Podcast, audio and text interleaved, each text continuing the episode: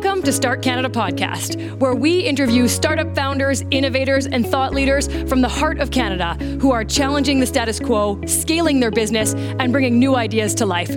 Tune in with me, your host, Margot Miller, to hear firsthand exactly how they did it. Start Canada podcast is powered by the Manitoba Technology Accelerator and Tech Manitoba and sponsored by Scotiabank.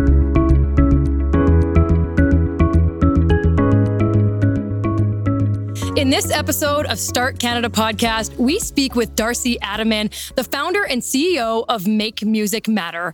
They're an organization using a unique form of music therapy to help survivors of conflict and trauma. And I was curious to chat with Darcy about his background as a music producer and how it brought him here now, and really about what it's like to start a not for profit or a charity in the heart of Canada, and especially one that works internationally. So we get into that in this episode. And if you aren't already intrigued, I'll tell you that this innovative program, which is called Healing in Harmony, was created and scaled in partnership with a Nobel laureate who we're going to talk a little bit about today. And now this organization operates in eight countries around the world. Darcy himself has a very impressive background working internationally as a music and video producer, resulting in several Juno nominations. You might, for example, be familiar with his CD single Song for Africa, and all the while at the same time delivering outstanding humanitarian work. So much that he was just awarded the Meritorious Service Cross by the Governor General of Canada. So, all that said, if you want to learn about starting an international charity or you too see the possibilities of using music for healing, then don't miss this episode. And without further ado, here today, Darcy, welcome to Start Canada podcast. Hi, thanks for having me. You bet. We were excited to have you. And I want you to just start by telling us a bit about the journey of Make Music Matter. How did it start to kind of what is it today? Yeah, uh, you know, I could probably talk the whole episode just on the on, on the yeah, journey yeah, part. Yeah. So I, I will redact it. But what really happened was I started my life as a music producer. Mm-hmm. And, you know, many years ago, I was living in Philadelphia, just being a producer and life started to be quite good. You know, success started to happen. And when you're a successful producer, especially in that era, you just live in the studio. You know, we call it, you know, it's the cave. You just, you, you you're not part of normal society yeah. that way. So to take breaks, I would surf the net back when you had to like dial it up and go to the one computer that right. in the office that had the uh, the internet. I started to read about the AIDS pandemic in sub-Saharan Africa, and it just blew my mind like just the the numbers and the injustice gap and how's this happening? How's this not on the daily news every day in winnipeg? It just it floored me. And it was my first exposure to it and i kind of got obsessed with it. And so i started to do these one-off projects the first being the song for africa uh, cd single. So everything was led by passion. I honestly learned everything the hard way along the way and each step my intention was to stop and go back to quote unquote my regular life. Right. To the producing, to being in the studio. Yeah. Less pressure and all sort of stuff. And it's one of those things that just never happened. Um, and in particular, in 2009 in Rwanda, the moment we discovered the idea for healing in harmony was a five week trip in Rwanda where we're recording uh, an album and filming a documentary. And within a span of a few days, two things happened. Uh, one, we gave local kids a fun day of recording. We had one day off in five weeks. Let's give them a, a fun day of recording. So the rest of the time you were recording with artists from North America or other areas of the world in Rwanda, but then there was one day where you were working with exactly. the local kids. Okay. Exactly. Just, you know, we thought we had a day off. We have the equipment. We built the studio here. Let's give them a fun day. So we drove three hours to through the hills of Rwanda to this little one room schoolroom. And we noticed that the whole community had been waiting for us for three hours. The room was packed. Kids were literally crawling through the windows trying to get in.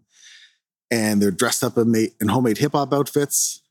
And nice. they knew the lyrics to the latest rap songs, even though they had no electricity. Lived in mud huts on the hillsides of Rwanda. Huh. So that was a moment of, oh my, music really is that sort of international language. It galvanizes communities. And as trite as that may sound, it's really true, uh, especially in those areas.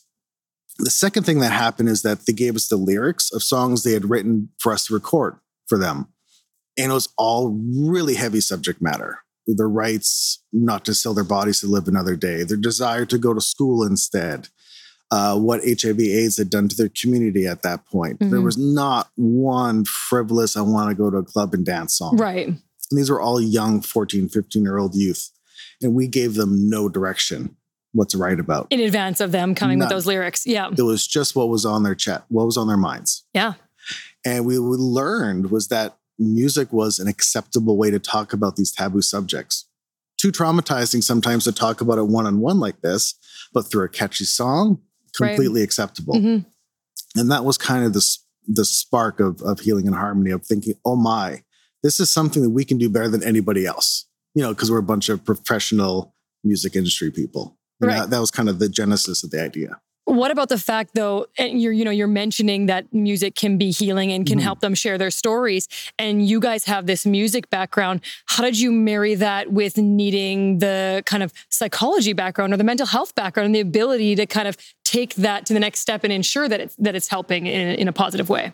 Yeah, that's that's a great question. And it was something that was a struggle, you know, for for a very long time because eh, you know people always looked at the sort of the flashiness uh, of the music piece and went and right. dis- and dismissed us. Um, so we knew we had to be rigorous on the back end, scientifically, medically, to do that psychosocial piece. And the only way we could do that is by not cutting any corners. We did three years of development work in Rwanda alone of just community assessments, baselines, piloting, testing, reiterating the model, and making sure we melded those two worlds together of the music and the psycholo- and the psychological aspect of it.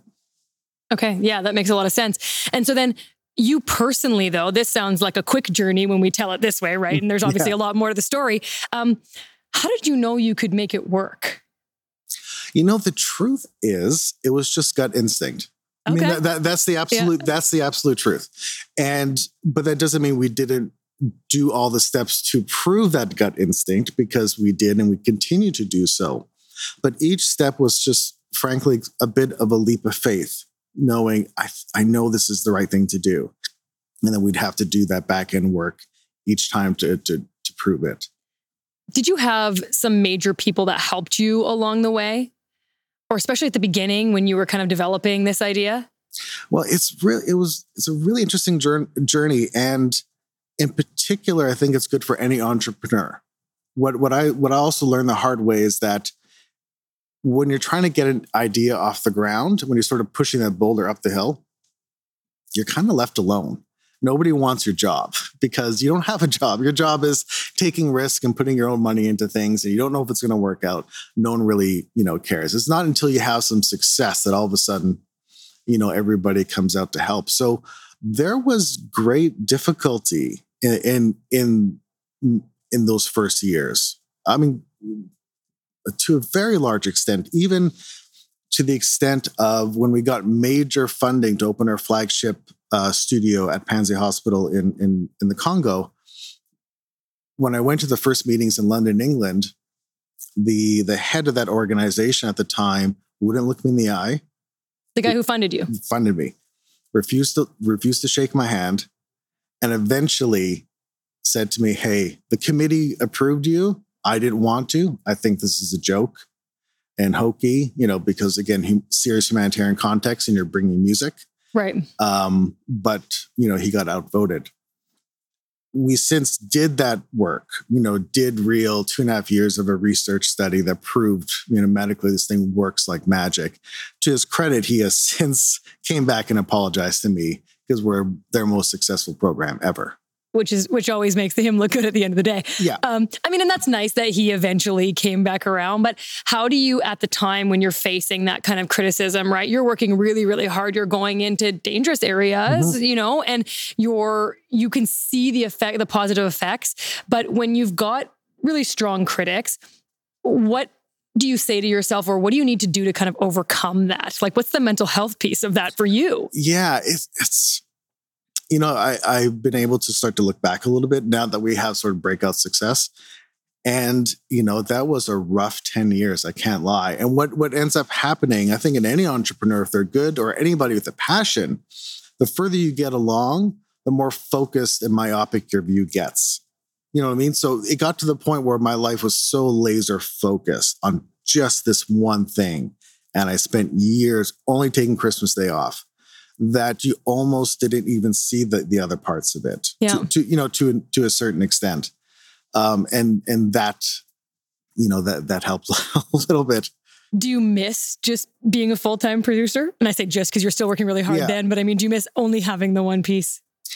Um, oh, and I'm sorry to, to finish a- a- answering the, the previous question. Yeah. Um, the where you get your strength from, and it sounds dramatic, but it's absolutely true, is the more time you spend what we call in the field in these areas, it gives you the strength that you need. Yes, it's very hard. It's it's very dangerous. I have lost friends. I have myself had many close calls. But it's always nothing in comparison to what the people that live there go through daily. Mhm. Always. You know, Mhm. each one of our 5,000 plus participants that have gone through the program have a story that would blow your mind. Yeah. And if they have the strength and resiliency to get up and to try one more day, how dare I not? You know, and that's what it really came down to. Like the more you do it, it's almost like their strength rubs off on you a little bit. Yeah, when you were pushing through those tough years that you described of like people criticizing whether it was working or not, and you real you knowing you were working so hard, that kind of kept you coming back every day. And I think that's a really Yeah. good anecdote. Yeah, I, I I I really hold on to those stories personally. I still do. And now today, your humanitarian work has been honored. We mentioned mm-hmm. this in your in when we recapped our episode at the beginning here, and you have a meritorious cross for service, and this mm-hmm. is from the Governor General of Canada. What did that mean at that point? Was that some kind of validation, like that of the work you were doing, or you know, had there been maybe award like awarded opportunities or moments along the way before that one that maybe felt like I'm on the right track? Yeah, it's it's. I, I can't lie. I'm I'm happy I got it. Yeah. You know, it's something that I can tell my mom. And you know? congratulations Oh, for having you. gotten it. Yeah. and that's and it, it is lovely. But what ends up happening is it's it's it's a it's a quick pause. It's a beat. It's oh that's fantastic, cool, comma. All right, let's get back to it. The work you know, it it, re- it really is like that. And that's not for me to be, you know, a, a martyr, but that's the absolute truth because we're at the size now where every day, you know, something is happening. You know, Christmas Eve, I woke up to a terrorist threat. New Year's Day, I woke up to one of our sites being attacked, and I had to send security to evac. Mhm. You know, so it's it's a it's a constant thing. Um, as a side note for that award, I just found out yesterday, I get to if a judge is not available, I get to preside over new Canadian swearing in ceremonies.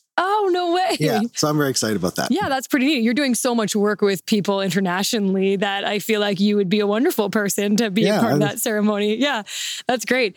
Tell me a bit about the research that you were talking about a little bit before. So Mm-hmm. you mentioned, you know, you get to this point where now you have the proof is in the pudding, right? Yeah. You've got this research, but undertaking a research project is a lot of work as Mhm. well. Um, do you and a lot of charities and not-for-profits do research to prove the value to the community that they're that they're doing in whatever the topic might be um, in your case how long was that research project what did it look like and you know is it something that is going to help you moving forward now Yeah, absolutely. You you you need that credibility.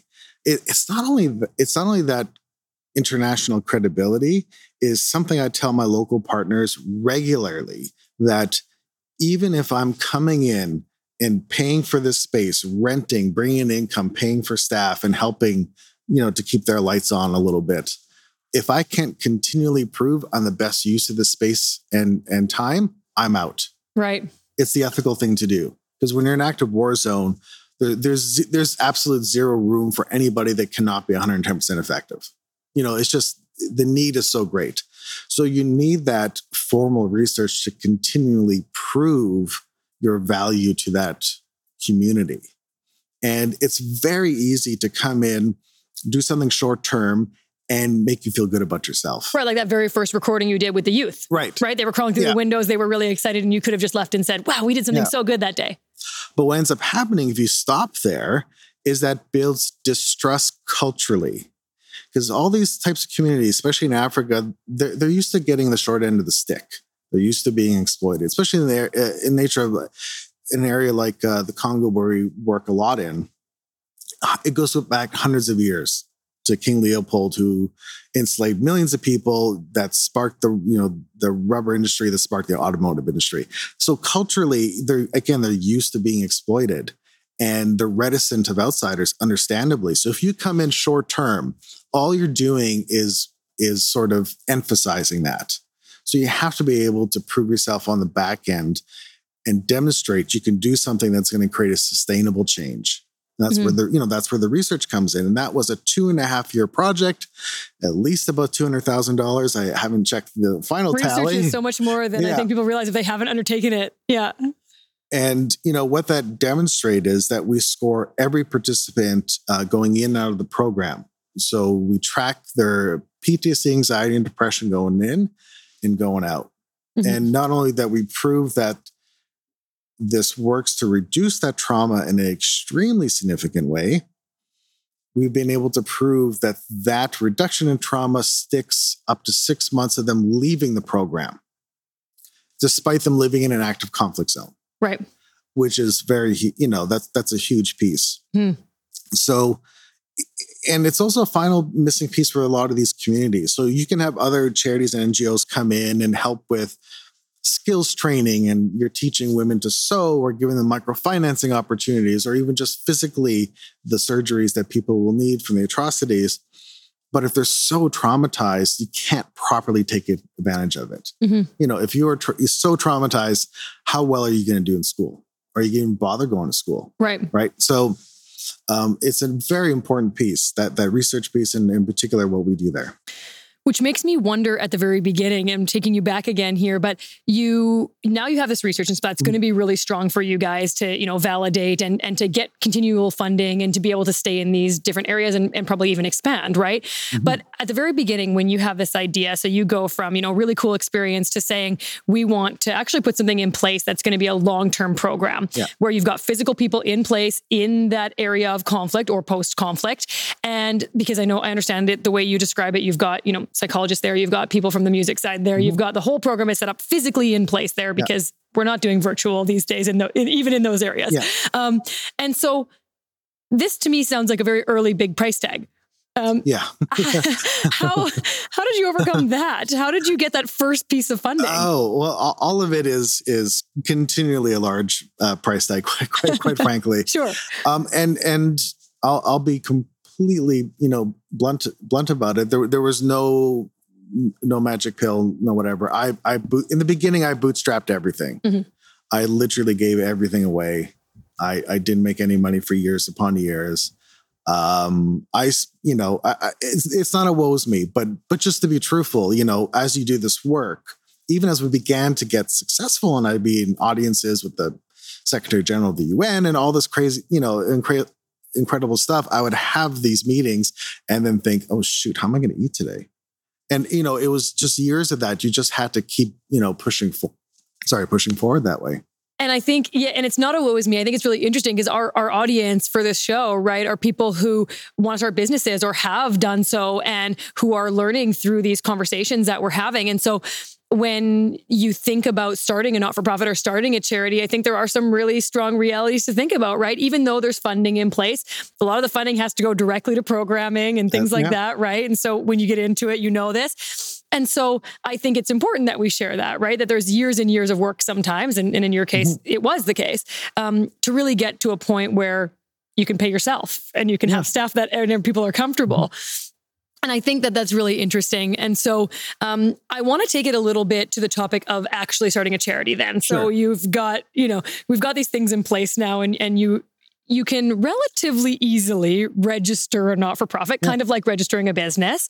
But there are certain parameters that you have to fulfill, right, to maintain that. So, explain a little bit just the general process of what it's like to actually say, I've started a not for profit. Yeah. And, and I, you know, I am the I'm the founder, but um, you know, didn't come from that side. Again, I I came. I want to be clear. I came from the mm-hmm. side of I was a professional music producer. I had this idea, I had a passion for it. I learned each step along the way. Most of the time, the hard way. okay. Almost every time, the hard the hard way. So, you know, the first thing you have to do is is put together a board. And what you learn is you have to put together a board that are not just there are not a bunch of people that are going to agree with you all the time because my my saying is it's my job to light fires. It's the board's job to make sure I don't burn the house down. So you need that tension there. Um, but you do need people you can trust. And then build it up to the framework of the basics, you know, get a good accountant that knows charity law and an NGO and a good lawyer to build again the sort of the the corporate framework and how things are going to go and your governance and your bylaws.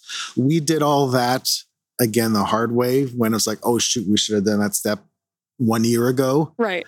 Um, but you did um, it eventually when people were asking for it. Yes, exactly. yeah, Exa- yeah, it's, it's the truth. I mean, now we're quite sophisticated with all that, but um, so I urge people to, if they're going to start it, you know, find a great accountant that will build that infrastructure from day one, so you don't have to clean up anything from the past. Find a great lawyer that you trust as well. Find someone who knows charity compliance and governance. Build your policies. Just do those things. You'll save years of headaches that you know I have to go through. See, that is interesting though, because I think like I wonder if you did it again, would you actually do all those things that you're That's, preaching? You know, because it's yeah. like I think we all say that, and then that is you probably got me there. but but yeah. it's but it would be very helpful, and there were headaches. Yeah. Give me an example. You said you know learning the hard way a bunch of times. Can you think of an example? Well, I can.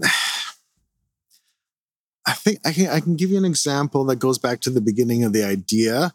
That was a that was a learning that was a learning curve. So again, so I didn't come directly from the humanitarian sector. And it took me years to even understand like any industry has its lexicon.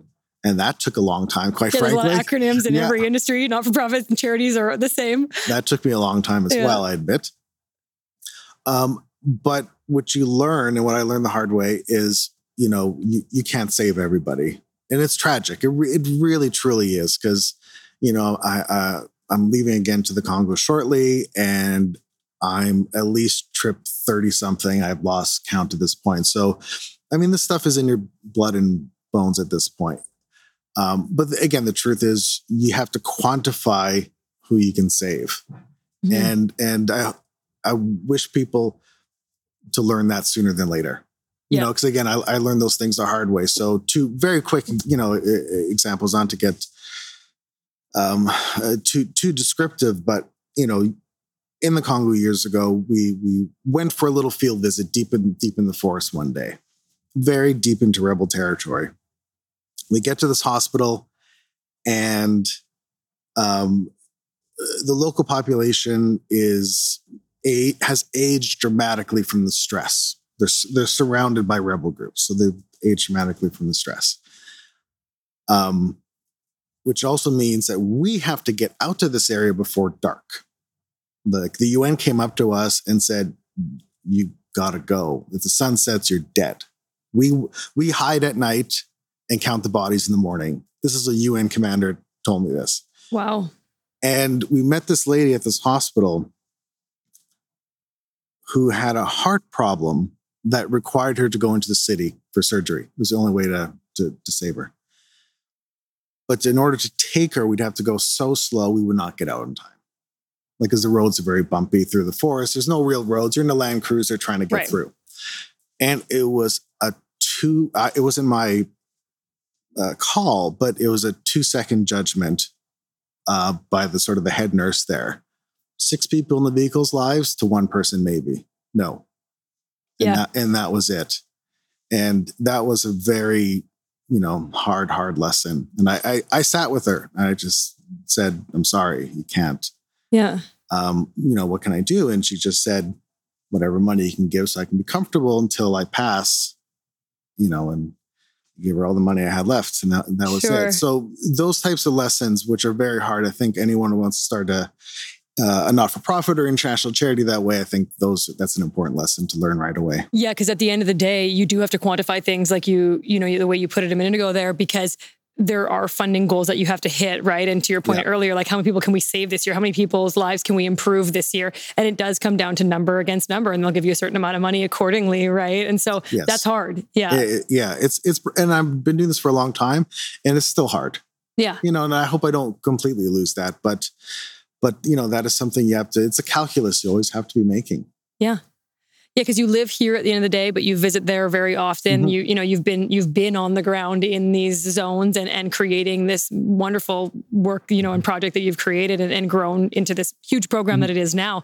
Uh, as part of it, you guys have also created kind of some other brands and companies within it, and yeah. so I understand that you have A4A Records mm-hmm. now, um, and you have some partners on that. So maybe you can tell us a bit about that piece and what it's like to have a charity, but also some for-profit companies that operate kind of that operate adjacent or within it. What does that look like from a business understanding yeah, standpoint? It's it's interesting you brought that up because it's a lot more complicated than I thought it was going to be. okay, this you know, is good. Um, you know, in fact, we recently were just dealing this with this with with other experts giving advice. So, um, charities are allowed to own related businesses for profit, but you have to demonstrate they're related businesses. Yep. And there's no hard and fast rules with the CRA, but you have to always be very careful that it looks like and functions in a way that's like you're not making too much money off of this. Right. It's, you know, and I eh think we've seen in the news some charities get in trouble with that. Yes. Right. And so this is, I think, a good lesson that you're telling us here. And and we did it for two two reasons. One, we come from music, right? So if we're treating all our participants, we call them artists. We call them, it's artists, not patients. Okay. So if we're truly treating them as real artists, we need to give them all the provisions any other artist in the world would have, which means, you know, record label and publishing and all that sort of stuff. And the second piece of that is no matter what intellectual property is created from our program. Right. People are writing their own lyrics, they're performing yeah. the songs. Exactly. So the genie's out of the bottle. What do you do with that? If you do nothing with it, that's unfair to the person that created it. Um, if you if you personally profit from it, um, obviously ethically that's inc- you know unacceptable. So you can't do that.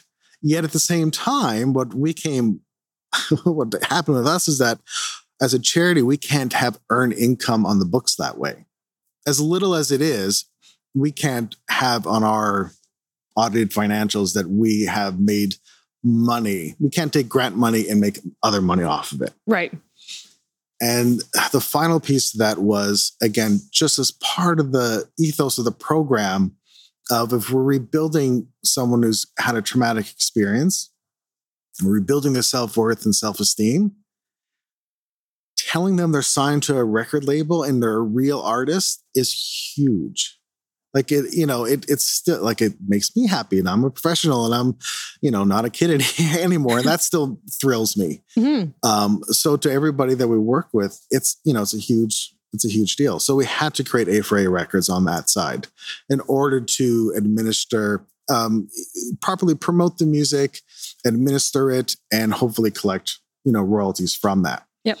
In order to do that i thought well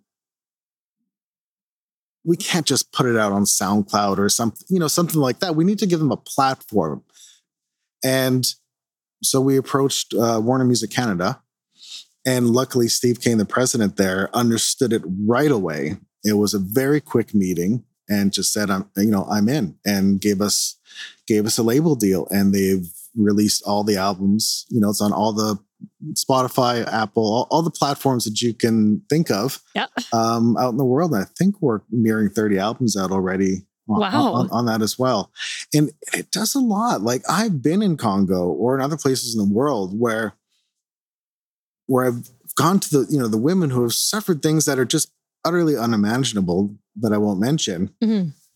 And when you suffer trauma like that, you feel like, first of all, you feel like you're the only person in the world's gone through it even though intellectually they know it's not true. Right. Um, you know, it, also it's very isolating. You feel it takes all your power away. You live in a war zone. You've been uh, sexually violated to an extreme that you're in a hospital. All your power is taken away. Yeah. But I can go up to them and say, no, no, no, no, no, that's not true. Look, you're an artist. That's important in society. Look, your song, your story is on Spotify. People are listening to it all over the all world. Over, yeah blows their minds. It, it, really does. It makes them feel like, oh my God, people are hearing me. Every mm-hmm. human wants to be heard and seen. Right. Um, and it just it breaks those walls and it does wonders for again rebuilding somebody uh, back up that way. Yeah, this is the piece of the work that you're doing that is so positive and that is so fun to hear you talk about. You can even feel kind of yeah, the energy, right? When you talk about that positive piece. And I think you mentioned in a separate conversation too about how you it even sometimes gets on the radio in those countries and how yeah. that can make a difference. So that's part of it too. That's the sharing their story. Yeah, and, and my favorite story that because I, I, was there for that. There's a particular song uh, called "The Criminal Father," which which basically calls out men in society who either conduct the rapes allows them to go on. Maybe it's a husband that has kicked his wife out for being raped, no fault of her own, of course, mm-hmm. or the community shunned her post. Uh, so it's a, it's a song that goes on the offensive and calls all the men out. So when that song had been played on the sort of the morning radio, uh, the military would call in and complain and say, "Stop playing that song. We're the good guys, quote unquote. We're not doing that," and it's a complete lie. Mm. And I just love the idea of redefining power, you know, because somebody with the guns and bullets is scared with somebody with the songs. Right. That's immensely powerful. Um, and that sort of translates uh, into the program, you know, all, all around the world. Yeah. Yeah. And I have to imagine that's quite empowering. Oh, it's incredible. Yeah. I know you were talking a little bit about the model and how mm-hmm. you have A4A in order to give some, you know, revenue back yeah. to the people who are writing and creating the, this art. And so in your case, it's quite complicated even on top of that though, because many of the people that you're dealing with are living in extreme poverty. So in that case, they may not, in correct me if I'm wrong, but may not have addresses or may not have, you know, identification to be able to do that. So what did you figure out there? Yeah, that that was um, also about well, minimum, well, two years, year and a half at least of uh, uh, uh, of work because it's hard to own intellectual property if you don't have the same things that the West our Western culture recognizes, like right. a bank account, a physical address that's not two huts down the hill to the left, kind of thing, um, you know, or a social insurance number. You know, mm-hmm. you technically are stateless. You're so poor, you're stateless. And what I learned also the hard way is that I thought that'd be a simple concept for people to understand.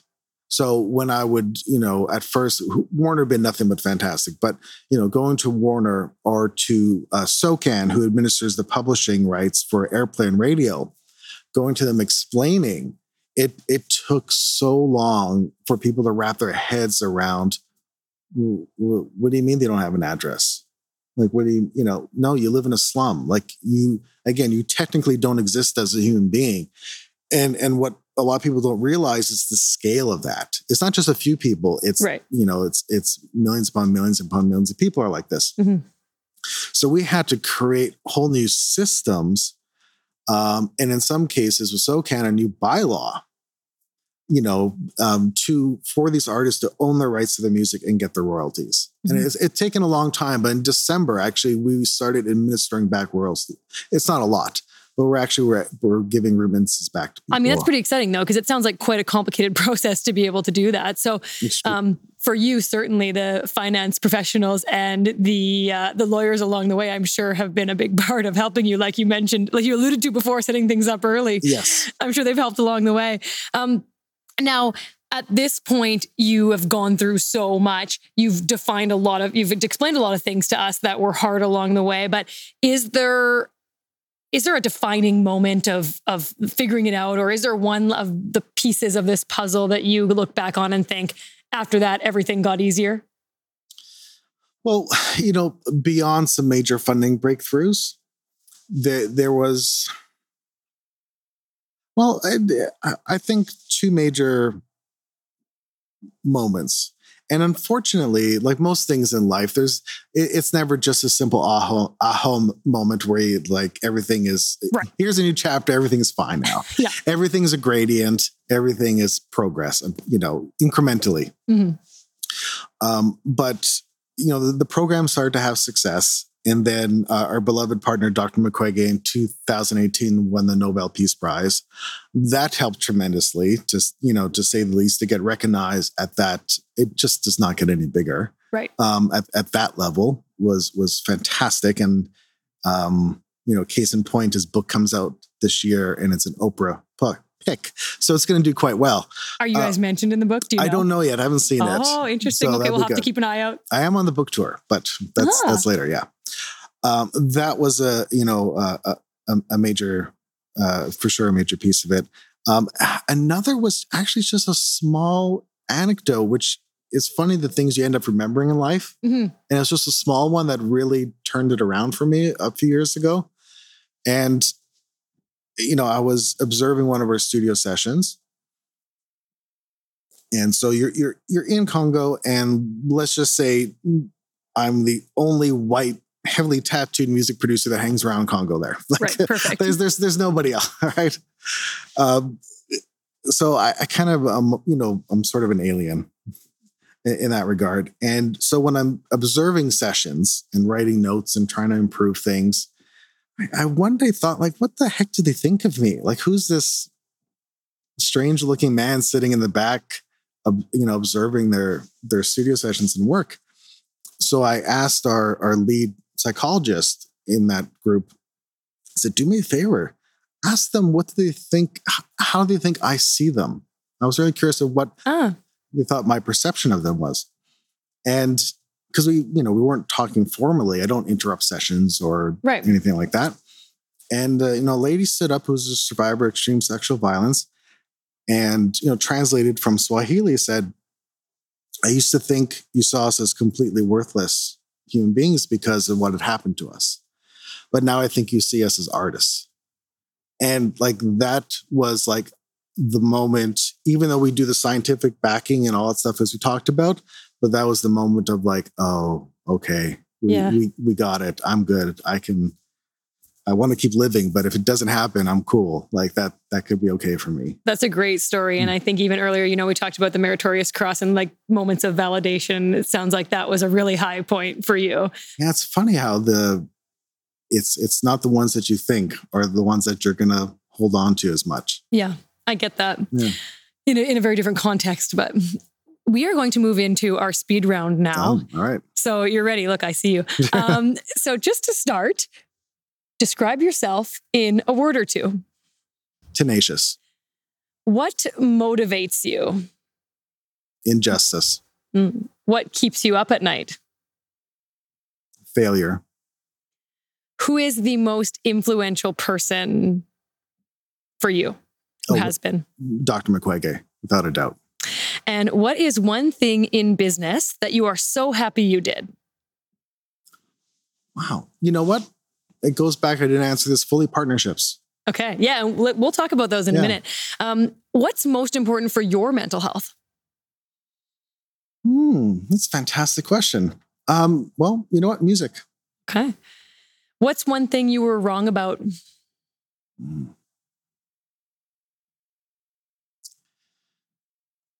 that I could make this much of a dent in the world.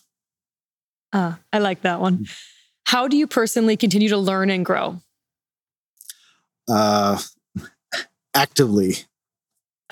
you know, I'm, I make sure I read a certain amount every day, um, and and staying grounded by always going back to the field at some point. Okay, that's the greatest teacher. By going back every time. Where are you ten years from now? Wow. Wow. That's a I know it's a speed round question, but I've, I know some but that's them. a that's a tough one. That's fair. Um same position, but um hopefully scaled a lot larger. Mm-hmm, mm-hmm. What does leadership mean to you? Oh, um, it, it's pushing from the bottom. That was our speed round. You can relax. Okay. Yeah. um, you had some good answers in yeah. there. Did some surprise Actually, you? Actually, some did. Yeah. Legit. Yeah. Yeah. Oh, that's good. That's part of the fun, you know? Um, and we're going to talk about some of those people that kind of influenced you mm. along the way um, in just a minute. But you mentioned every day continuing to read to be mm-hmm. able to learn and grow. Mm-hmm. Are there specific things that you're reading that you can share with us? Are they to do more with uh, the program itself and like how to help it, or do you just read everything and anything? It's pretty much anything and everything. Yeah. No, I I, I like to. Cons- I'm a voracious reader that way. And do you have a book that's moved you in the last little while that you'd recommend for our listeners? Hmm. Well, um, I did recently finish uh, Barack Obama's memoir. It was fantastic. Really enjoyed that the most influential book I've ever read in my life was at 15 years old. Okay. was uh, the biography of Joseph Campbell. Okay.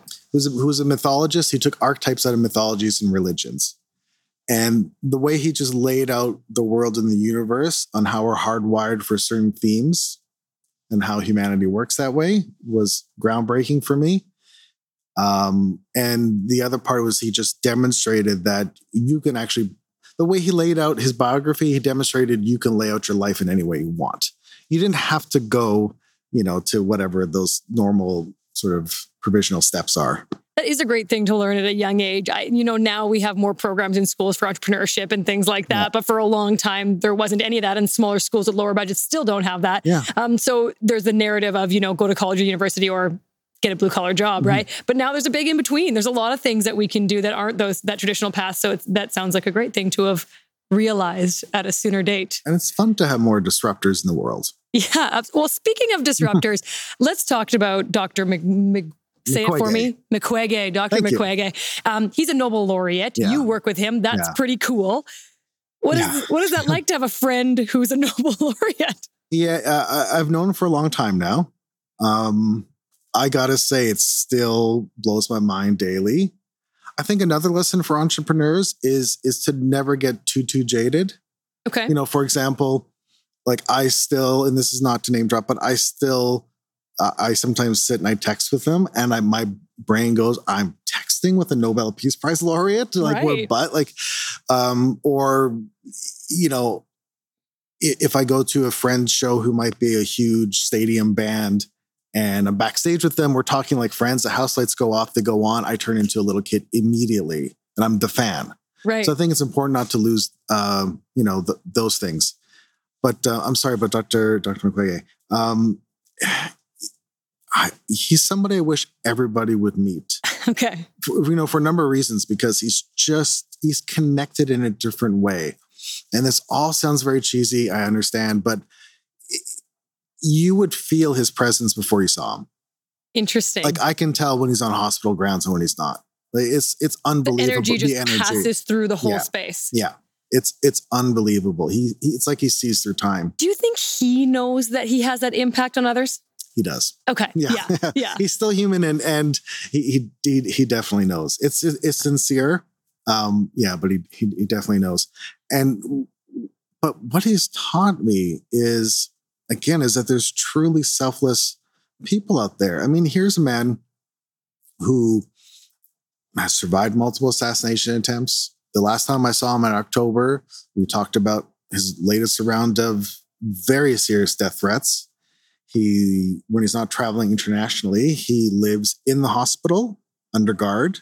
He needs nine armed guards just to go to the washroom. Yeah. And that's his daily existence. Mm-hmm. He's threatened all the time and can continues the work. He could be anywhere in the world, being a surgeon, a professor, anywhere, and have a cushy, very good life. And it's not him. Right. He literally gives every penny away that he gets from his prizes and right back to the women. That's amazing. And that's when you realize like the people winning those awards are so much to be looked up to. And I think we do, but without that direct kind of context that you have, it's hard to really kind of understand what they're giving up and what they're giving to be able to do that work, which earns them, yes, an award, but a lot of like a hard path to be able yeah. to do that every day. Yeah, absolutely. Especially when you take it on a long term basis. You know, it's one thing to do something for a short period of time, but to say, hey, this is, you know, 65, this is my life. Yeah. You know, this is it, folks. That is astounding. You know, 20 years ago, his first hospital he built, um, he had to leave to another town. He came back, it was burned down, and a Rwandan rebel group slaughtered all the patients in the bed so he would see it. And it obviously broke his heart but did he stop? He went, oh, okay, we rebuilt. And you know what I mean? Wow. And, and it's just like, and, and those sort of things happen regularly. So that's, it's just invaluable lessons I get from him constantly. And one thing that's so interesting with these conversations that we're having is, you know, we need to keep, we'll keep moving in the conversation here, but mm-hmm. I could just stop after what you just said and just sit with that for a while. And I probably will later, you know, and, and press pause if you're listening and you want to just take a minute with that, everyone. But um, you have had some really cool collaborations. Mm-hmm. And at this point, though, you've done some really cool collaborations that got a lot of kind of visibility too mm-hmm. around them. And, and that's great. So, for example, Song for Africa and Sunday Bloody Sunday, where yeah. you had a, b- bunch of different artists collaborate on those kind of projects. So, partnerships and collaborations have been a neat way to kind of propel a little bit mm-hmm. what you're doing. Did they make a huge impact on visibility and potentially, you know, getting more funders, getting people to notice what it is that you guys are doing so you can continue doing more? You know, uh, it, it, you know, it, it gives you bumps in visibility, yes. Um, but what it actually ends up doing, what I've realized, it informs you how to run the work better. Okay. So, so by learning by those partnerships, you know, for example, with the Healing in Harmony program, um, even though Make Music Matter has a large staff, the operational staff are all local. We work with local partners, right? No, no, no one's parachuted in um, to take a job away from somebody they don't need. So wherever we work in the world, be it Congo, Rwanda, Peru, Turkey, it's a local producer with a local therapist. Um, and so it's those value and those partnership is actually what makes the program successful. And the only way you build those partnerships is trust the hard way. The, that's the only way you can't buy it. You can buy it short term. And I've seen charities do this. They come in, you know, if you come in into a vulnerable community that's desperate to survive, yes, uh, an NGO can come in, parachute in, give money, everyone's happy.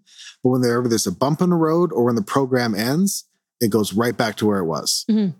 But if you do that extra mile and make sure it's all local partners uh, doing, you know, conducting the programming and having that trust, you get through the hard times because then the community owns the program too. And right. they say, oh, shoot, funding was delayed for a month. Okay, we trust you. We're, we're gonna we're gonna keep at it. And um, that's the stuff that's critically important. Mm-hmm. So that's what's informed me. So I had I'd learned that lesson. So when I did Sunday Bloody Sunday, which was on a whim, quite frankly, from the concept of getting the idea to being released to the world was five weeks. Yeah, which which it sounds like it's pretty fast in the staggering. music industry, especially with many different people on a track like that. Yeah. And and that was not not to brag, but that was hard built trust. So all those artists, you know, the the Billy Talent guys, Sum 41 and Blue Rodeo and all those people that were on, you know, on the track, they they knew and trusted me. Mm-hmm. So when I made the call and said, "Hey, you have two days off from your summer tour. Want to spend it with me? yeah. yeah. Everyone said yes. Within yeah. a week, I was in a studio with all those people. I'm and, calling them. And I mean, those those things sound like a lot of fun, and those are the yeah. pieces where you can use your music producer background, right, and, and kind of get back, get into some of those pieces in, in like the old way that you were used to, maybe a little yeah. bit before. Um, and so now you come to a point where you you have this visibility and things from those that's nice but it's but it sounds like it's so much more than that and it's really cool that you mentioned that it influenced the actual content of what you were doing because yes. I, I, wouldn't have seen that parallel and and that's you know and it, it, the the truth is the the more you do it and the older you get that's what's more important mm-hmm. Talk about Fox Lake Cree Nation mm-hmm. in Canada because a lot of this work you're doing is international. Yeah. We have people who have suffered traumas in our country. Mm-hmm. For example, residential schools is one of them.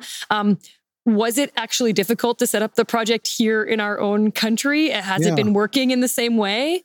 Yeah, well, that's you know that's a great question because you know for years when I would give public interviews or lectures here, the first question that came from the audience was, "Why aren't you doing this here?" Sure. And it's not like we didn't want to, you know, um, but it, but we don't. Again, we're not cookie, cookie cutter. So we need to be invited into a community. The community has to trust wa- you were just trust. talking about. Exactly. And we need to analyze that there's a holistic approach to what the community is doing. So, you know, for example, what if we heal somebody's trauma so they can sort of function again, but there's zero economic opportunity? You're setting them up for failure. You're, you're just creating a bigger problem down the road. So we won't go there. Mm-hmm. You know, so it takes a lot of time and analysis before we decide to go somewhere. So we, we've been wanting to work in these communities for a very long time. Um, and it wasn't until uh, Robert Wavy, the president of Fox Lake Cree Nation, saw us and completely got it.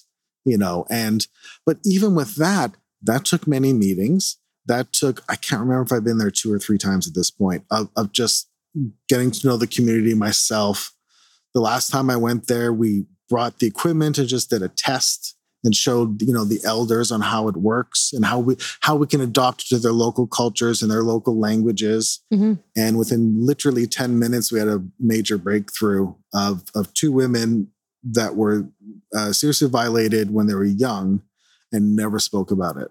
And and within 10 minutes it was you know we made that breakthrough. Wow. But that's again it goes it goes back to trust and and never cutting corners because if you do cut corners and there's been many times in the past I think it's an important note for entrepreneurs in any business. You have the desire to break the like you wish you could make things quicker.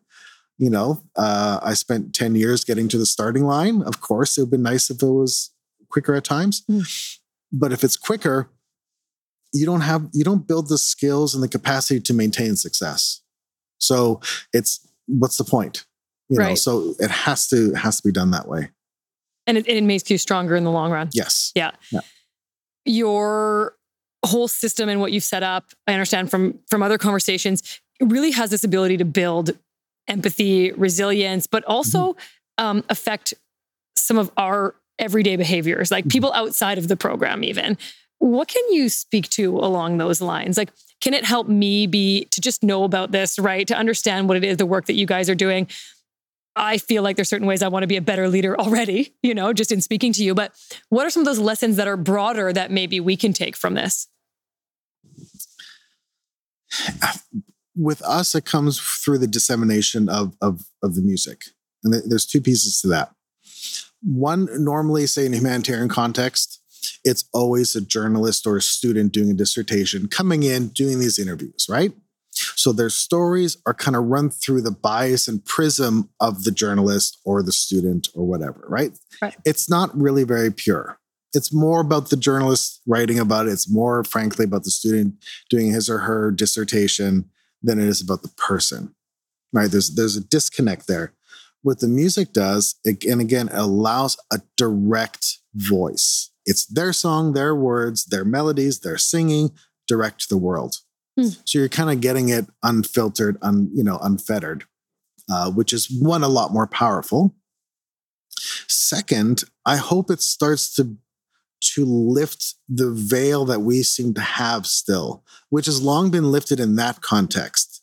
So when I first started this years ago, there was still a separation. You'd go, you'd come home, and there again there was there was a separation. But with technology and um, you know, with with with tech, as you know more about tech than I do, sure. uh, you know, everyone has a pay-as-you-go cell phone. You know, the penetration rate for cell phone in Africa is the highest in the world. Right. So you can be in an active conflict zone where the bombs are dropping, but you have a cell phone because that's your bank, it's your everything. Because of that, the people in these contexts understand their place in the world equation much better you can't really fool them anymore. So, en masse, people understand that, hold on a second, I'm working in a mine where I'm getting literally raped, and my kids are enslaved in this mine. So the minerals can go out and end up in our iPhones. And you live like this. This is not like they un, people you know they understand this en masse to hundreds of millions of people now. And that is going to cause that is already causing a huge problem in the world. So i really hope empathy can be a hokey word but i really hope that music builds you know empathy into some into some action because it's already happening over over there mm-hmm. you know? That's a wonderful message and i think it's also you know, if you're listening and you're thinking, I've been thinking about starting a not for profit or an international, you know, humanitarian yeah. project or, or charity. Um, there's room for it. And there sounds like there's going to be even more room in unique ways that can leverage the technology skills that maybe you and I do have um, as this continues to evolve and as people continue to be able to see yeah. all that information that you're that you're referring to there. Um, Darcy, I feel like we could get deeper into this topic for quite some time. Um, but that is our show for today. Oh um, I know. so, um, Darcy, if people want to learn more about this amazing work that your organization is doing, Make Music Matter, where do they find you or, or learn more about this? Yeah, please just simply go to makemusicmatter.org. Uh, you can find out all the information where we're working, what's coming up in our programming, where we're expanding to, and there's links to all the music out there. Awesome. Thank you so much. Thank you. And uh, we'll put some of that in the show notes too. So if people want to understand a little bit more about this topic, it's it's quite a unique one what you've created here. Um, we'll put all that in our notes. Thank you. Thanks, Darcy. If you enjoyed today's episode and want to learn more about our guests, visit startpodcast.ca and be sure to rate and review us wherever you're listening. If you're new to the show and want more Canadian business inspiration, subscribe before you go. Start Canada podcast is produced by your host, Margot Miller, with audio and visual creation by Event Pro and support from Due North Systems. Start Canada podcast is powered by the Manitoba Technology Accelerator and Tech Manitoba and sponsored by Scotiabank.